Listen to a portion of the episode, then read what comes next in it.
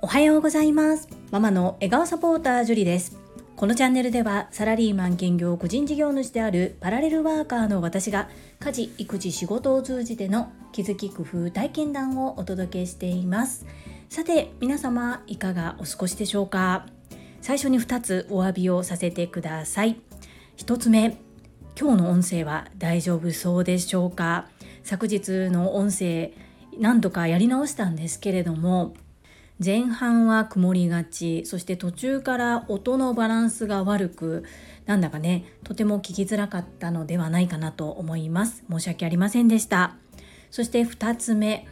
週末の目標振り返り会で一つ私嘘をついてしまいました。ごめんなさい。毎日1分ヨガを行う丸って言ってしまったんですけれども1週間のうち1日だけどうしてもできない日がありました。お通夜の日に前もってねやっておけばよかったのに忘れてしまって夜も疲れて寝てしまったんですね。なので目標達成していないのに丸というふうに伝えてしまいました。申し訳ありませんでした。謝罪2つから始まった本日でございますが譲るマナーといただくマナーについてお話をさせていただきます。本題に入る前に私が大好きなボイシーチャンネルをご紹介させてください。株式会社新規開拓代表取締役社長朝倉千恵子先生が毎週月曜日から金曜日までお昼の11時30分から配信をされている世界はあなたの仕事でできている。昨日のタイトルはあなたが売れない理由はただ一つだ。この言葉は誰の言葉というテーマでお話をしてくださいました。これはどなたのお言葉でしょうか？そしてその答えはいかに？ということで、ぜひ朝倉千恵子先生のボイシー聞いてみてくださいね。今回ご紹介くださったお話っていうのが、一つ上を目指す人のキャリア転職サイトタイプの中のコラムの一節をご紹介してくださいながら、朝倉千恵子先生の体験をもとにもう少し深掘りして分かりやすく説明をしてくださっているんですけれどもこちら関連資料の中では営業の極意123とその3つのポイントを自然にできるように身につけておくことが大切ということも書かれています。ぜひ朝倉千恵子先生の音声プラスこちらの記事さらにはベックさんのブログ3本柱で聞いて読んでいただくとかなり落とし込めるのではないかなというふうに思います。私もそうなんですが聞いているだけだとどうしてもこう右から左なんとなくそんな話聞いたことあるなーで終わってしまうことがあります。ポイントポイントでもいいので書いて残すっていうことも大切だと最近特に思っております。ぜひ皆さんがお気に入りの手帳もしくはノートなどにも記載してみてくださいね。概要欄にこの回の URL 貼っております。ぜひ、朝倉千恵子先生のボイシーチャンネル、世界はあなたの仕事でできている。こちらをチャンネル登録の上ご視聴よろしくお願いいたします。そんなこんなで本日のテーマ、譲るマナーといただくマナーです。さて皆様、ご自身が不要になったものをどのように手放しますか？手放し方っていうのはいろいろあると思います。捨てる譲る寄付するなどなどただやみくもに捨てるだけではなく自分にとっては不要となったものですが他人にとってはとても喜ばれるものっていうものもありますよね。ですがとっても難しいんですけれども自分にとっていらなくなったものを手放す時に相手のことを考えて手放すっていうことができないことの方が多いです今回はこのテーマに沿って3つに分けてお話をさせていただきます1つ目これいる？いらん？と聞かれて断れますか？2つ目断れずにもらったものはどうなっている？3つ目ただほど恐ろしいものはないです。まず1つ目のこれいらん？いる？と友人知人に言われた時スタンド FM リスナーの皆様は仮に本心はいらないと思っているけれども断れない。なんとなく申し訳ないなと思っていらないってことが言えない。そんな経験はありませんでしょうか？私は八方美人なところがありそんなところがものすごくありました。せっかく私に声をかけてくださっているのにもかかわらずご邪険にいらないというふうには言えないしどうしようと思ってとりあえずもらっておくっていう方が多いのではないでしょうか？もちろん私はきっぱりと断ります。断れますという方はそれでいいんですけれどもこの断れずに受け取ってしまうっていう方が多いのかなというふうに思います。2つ目では断れずにもらったものはどうなっているかなんですがおそらくほとんどの場合が放置だと思います。本当に嬉しくていただいたものであれば使うと思うんですけれどもそうでない限りはもらったはいいけれども出番がないということで奥の方にしまわれているか目の届かないところに置かれている。そしてお家の中で放置されている。っていう状態になっているのではないでしょうか。3つ目の「ただほど恐ろしいものはない」に入る前に1つ目の「これいる？いらん?」と言われて断れなくてそしてもらったというものが我が家にあります。そのことについて具体的にお話をさせていただきます。我が家にはサーフボードが2枚あります。これ全然使っていません。一つはサーファーの方が最初に練習するために使ったどちらかというとこうビート板のような素材のもの。そしてもう一つはサーフィンを本格的にされていた方が高いメーカーのものだからと使っていたけれどもご自身でさらに良いものを買ったということで譲っていただいたもの。この2つがあります。数年前から我が家ではサーフィンが流行っておりましてとは言っても本格的なものではなく夏に12度家族で楽しむ程度のエセサーファーです。私と主人は本当に子供たちの帯同という形でついていってるんですけれども結論初心者である子供たちそして身長がどんどん伸びて変わっていく子供たちにこのいただいた2つのサーフボードは全く合いません。さらにブランド物といってとても高価だと言われていたものに関してはかなり上級者向けのものであり子供が使うには難しい仕様となっています。そしてフィン。が折れました。この状態で持ち続けていたら何の役にも立ちません。そしてせっかくいただいたからということでこの3年ぐらい自宅から海に持って行っては全く乗らずに持ち帰るというような行ったり来たりを何度も繰り返しております。どちらもいただいてきたのは主人ですので私からもうそれいらんのんちゃうっていうようなことは言えずずっと見て見るふりをしていました。その状態でこのゴールデンウィークです。主人が部屋を片付けたいと言い出したんですね。主人はよく言えば物持ちが良い。悪く言えば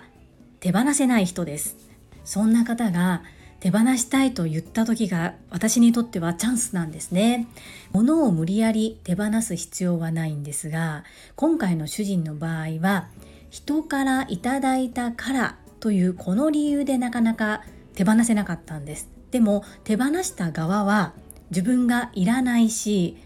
それこそ捨てるにはお金がかかるのでもういらないものを人に渡した置き場所もないしっていう形なんです。ただ受け取った側が結局使えない状態のまま場所だけ取ってそしてどう管理していっていいのかもわからないっていう状態で本当にまあ、言葉選ばずに言うと邪魔な状態が続いていたんですね。やっとこのせっかくいただいたんだからという呪縛から解放された主人。そこは私見逃すことができませんでした。3つ目のただほど恐ろしいものはない。これですが今回このサーフボードを手放そうと思うと粗大ごみになります。なので捨てるのにお金がかかります。無料でせっかく言ってくれてるから悪いなと思って受け取ったもの。置き場所取って部屋を圧迫しそして結局重いのに行ったり来たり持ち歩いたものの全然使い物にならない。さらには手放すとなったらお金がかかるんです。粗大ごみセンターに問い合わせをすると1枚300円で引き取ってくださるそうです。なので今回2枚手放しますので600円かかります。無料でいただいてものすごく困った思いをしてさらに600円払わないと手放すことができない。皆さんこれどう思われますか？また私の友達で一人暮らししたんでしょう。ベッドのマットがうち一つはまってるからあげるわと言われてありがとうって受け取りました。ですが自分も一つベッド持っていて何でもらったのって聞いたら誰かがいつか泊まりに来た時にって言うんですが誰も泊まりに来ないですし泊まりに来ても結局それを使ってないっていうことが分かったんですね。そしてその子のお家は5階建ての5階でエレベーターエスカレーターがない状態。シングルベッドのマットですので結構な大きさ一人暮らしで部屋活があると言ってもかなり圧迫していて「樹里ちゃんこれどうしたらいいと思う?」っていうふうに相談をいただきました。で使うのとかいろいろとヒアリングしてみた結果自分で手放すということを選んだんですけれどもこれがまた大変。5階から1階に1人で運び出さないといけないんですね。さらに捨てるのに結局1200円ぐらい払ってました。運び込んだのはいらないから譲ってあげるよと言ってくれた方が5階まで持ち込んでくれたらしいんですがこれ第三者的に聞いてるとなんでそんなものもらうの？とかなんでそんな上げ方するの？っていうふうに聞こえるかもしれないんですが意外と皆さんこれいる？これ使わへんねんけどどう？みたいなことを簡単に言ってしまってて簡単に受け取ってしまう場合が多いです。ぜひ人に物を譲る時には必ず相手が断りやすいような状態で確認をしてみてあげてください。私の場合は電話せずにメールや LINE で確認をします。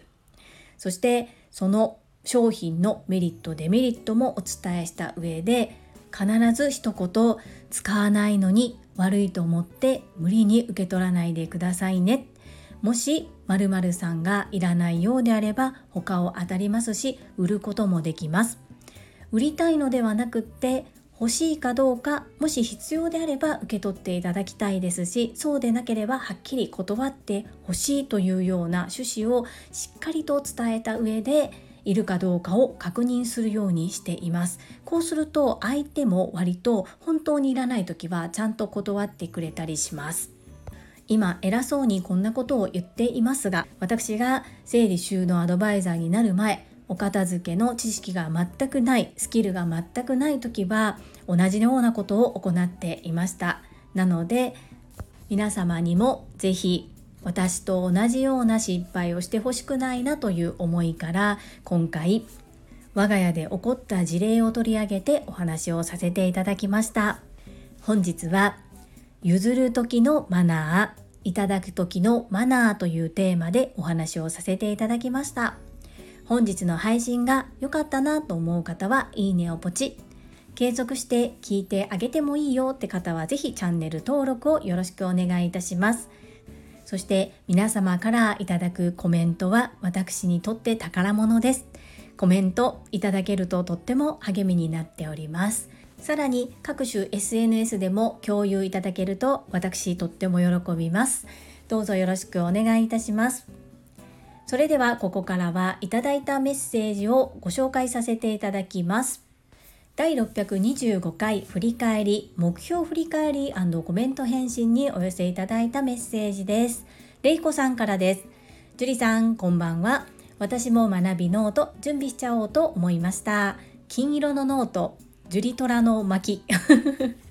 振り返り、見て見ぬふりしてしまっておりますので、はい、やります。ジュリさん、いつも刺激をありがとうございます。レイチェルランドのレイコさん、メッセージありがとうございます。本当はノートを分けたくなかったんですけれども、私が愛用しているスケジュール帳の仕様が変わってしまって、そしてメモ欄がかなり減ってしまったので、全然足りなくなってしまったんですよね。ですが、この金色のノートをかなり気に入っています。そして自分に合うサイズってないですか？いろいろな角度から見てこのノート本当に私の好みドンピシャだったんですねなので思わず手に取ってすぐに購入をしてしまいました振り返りとっても大事だと思います。玲子さんもたくさんのことを抱えておられますよね。その中で学びを深めながらたくさんのことを実践行動されているお姿とってもかっこいいです。メッセージありがとうございます。続きまして第626回気づきあなたの備え大丈夫？パソボとは？コメント返信にお寄せいただいたメッセージです。スマイルコミュニケーション清水智恵さんからです。樹里さんおはようございます。本日も学びになる配信をありがとうございます。私は数年前にママ防災という講座を受講しました。非常食って子供にとって馴染みのない味のものが多いのでいざという時に食べてくれないことが多々あるそうです。大人はこれしかないと思えば少々不慣れな味でも理性で理解して食べることができますが子供は本能で美味しいものしか食べないという学びがありレトルト食品などをあえて時折食卓で使い子供たちが食べられるものをセレクトしてローリングストックしています。そのあたりの対策はバッチリだなと思っていたのですが防災グッズを置く場所についてはノーマークでした。我が家はキッチンの床下収納の中いざという時にとっさに取り出せないですよね。早速置き場所の見直しをします。きっかけをくださりありがとうございます。清水智恵さんメッセージありがとうございます。さすがですね。そしてこれ分かります。子供たちが食べられるものをセレクトしてローリングストックしておく。これ本当にそうなんですよ。例えばカレー一つにしても大人用のカレーしか置いてなければ子供たち辛すぎて食べれなかったりとかそしてともえさんのおっしゃるように子供にとって馴染みのないものだといざという時に食べてくれなかったりするんですよね。なので添加物が多いとかあまり体に良くないということでカップ麺は避ける方が多いです。それは私もできるだけ取らない方がいいっていう考えはあるにはあるんですが非常事態の時に子供がこう何も食べれないことの方が大変。この日本っていうのは本当に災害が多い国なのでそういう意味でも私は結構カップラーメンとかもたまには食べさせます。そしてコンビニのおにぎりなども添加物がたくさんあるのでこう毎日毎日摂取するのは本当に体に良くないんですけれどもじゃあ非常時にそうやって添加物があることによって防腐剤があることによって生き延びることができるっていうことを考えた時にはゼロっていうわけでもないのかなというふうに思っています。ここの考え方は本当に皆様それぞれだと思うんですが私はともえさんと考え方思考が少し似ているなと思いながら読ませていただきました。ありがとうございます。そうともえさんきっと防災グッズ置き場所を見直せばもうバッチリだと思いますのでこのパソコ一回本当に騙されたと思って使ってみてほしいんですね。ご自身のお家が震災になった時にどういうふうになってしまうのかっていうことが分かります。あとハザードマップ。これで例えば震度3の震災が起こった時には今住んでるお家がどうなるとか水害が起こった時に水に浸るのか浸らないのかこの辺りがわかるのでそれを知っておくだけでも全然違うと思うんです。なのでゲーム感覚で一度やってみてほしいなというふうに思います。ともえさんとてもためになるメッセージありがとうございます。続きまして石垣島のまみさんからです。ジュリーさんおはようございます。ピーマミです。私は職業柄年に2回消防訓練があったり津波や地震の講話を受講する機会があります。その時だけ身が引き締まる思いで日常は何もしていないのが現状です。樹里さんのお話を伺い改めて自分に何が必要かを考える機会をいただきました。ありがとうございます。マミピピーマミ。ピーマンついてますね。メッセージありがとうございます。そっかマミピは職業柄。そうなんですね。ということはかなり私たちよりもたくさん知識をお持ちなのではないかなというふうに思います。と私の知り合いの整理収納アドバイザーの方で防災をメインに防災に特化した整理収納アドバイスをされている方がいらっしゃいます。その方が面白いことをおっしゃっていたんですけれども旅行に行くと旅行先で缶詰を買うそうです。その土地のご当地の。でと味見も兼ねて2つ買って味見て美味しかったらそれを一つストックとして置いておくそうです。やっぱりこう被災地に行った時にちょっと美味しいもの食べたいなとか甘いものが食べたいなパンが食べてみたいなってやっぱりなってくるんですって。その方は阪神・淡路大震災も経験されている方です。そして被災地ではやはり野菜不足になる。なので野菜ジュースのストックお水のストックそして自分がお気に入りの缶詰を集めるということを楽しみながら日常を行っているそうです。ぜひこちらも参考にしてもらえたらなというふうに思います。楽しいですよね。そうやって集めてみるのも。マミピー、メッセージありがとうございます。パソも、パソもやってみてください。ぜひぜひよろしくお願いいたします。最後にたまみさんからです。樹里さん、こんにちは。災害が起きるたびに私もいざという時に備えて防災グッズを揃えたりその日の行動について娘と決め事をしておかなくちゃと思うのですが日常つい忘れて過ごしてしまいます。本日の配信改めて身が引き締まりました。パソボチェックしてみます。たまみさんメッセージありがとうございます。防災グッズよりもまず先にパソコでご自身の今住んでいるところが震災もしくは水害など天災にあった時にどうなるのかここだけでもちょっとねゲーム感覚で本当に23分で済むと思いますので是非見てみてほしいなというふうに思います。そしてこの情報をたくさんの方に拡散していただけると嬉しいです。妊娠したことで仕事がクビになってしまった方が知っていれば助かる命がある。そこを必ず助けたいという思いで作られたサイトなんです。無料ですしぜひぜひチェックしてみてほしいなというふうに思います。たまみさんメッセージありがとうございます。はいいただいたメッセージは以上となります。皆様本日もたくさんのいいねやメッセージをいただきまして本当にありがとうございます。とっても励みになっておりますし、ものすごく嬉しいです。心より感謝申し上げます。最後に2つお知らせをさせてください。1つ目、タレントのエンタメ忍者みやゆうさんの公式 YouTube チャンネルにて、私の主催するお料理教室、ジェリービーンズキッチンのオンラインレッスンの模様が公開されております。動画は約10分程度で授業紹介、自己紹介もご覧いただける内容となっております。概要欄にリンクを貼っておりますので、ぜひご覧くださいませ。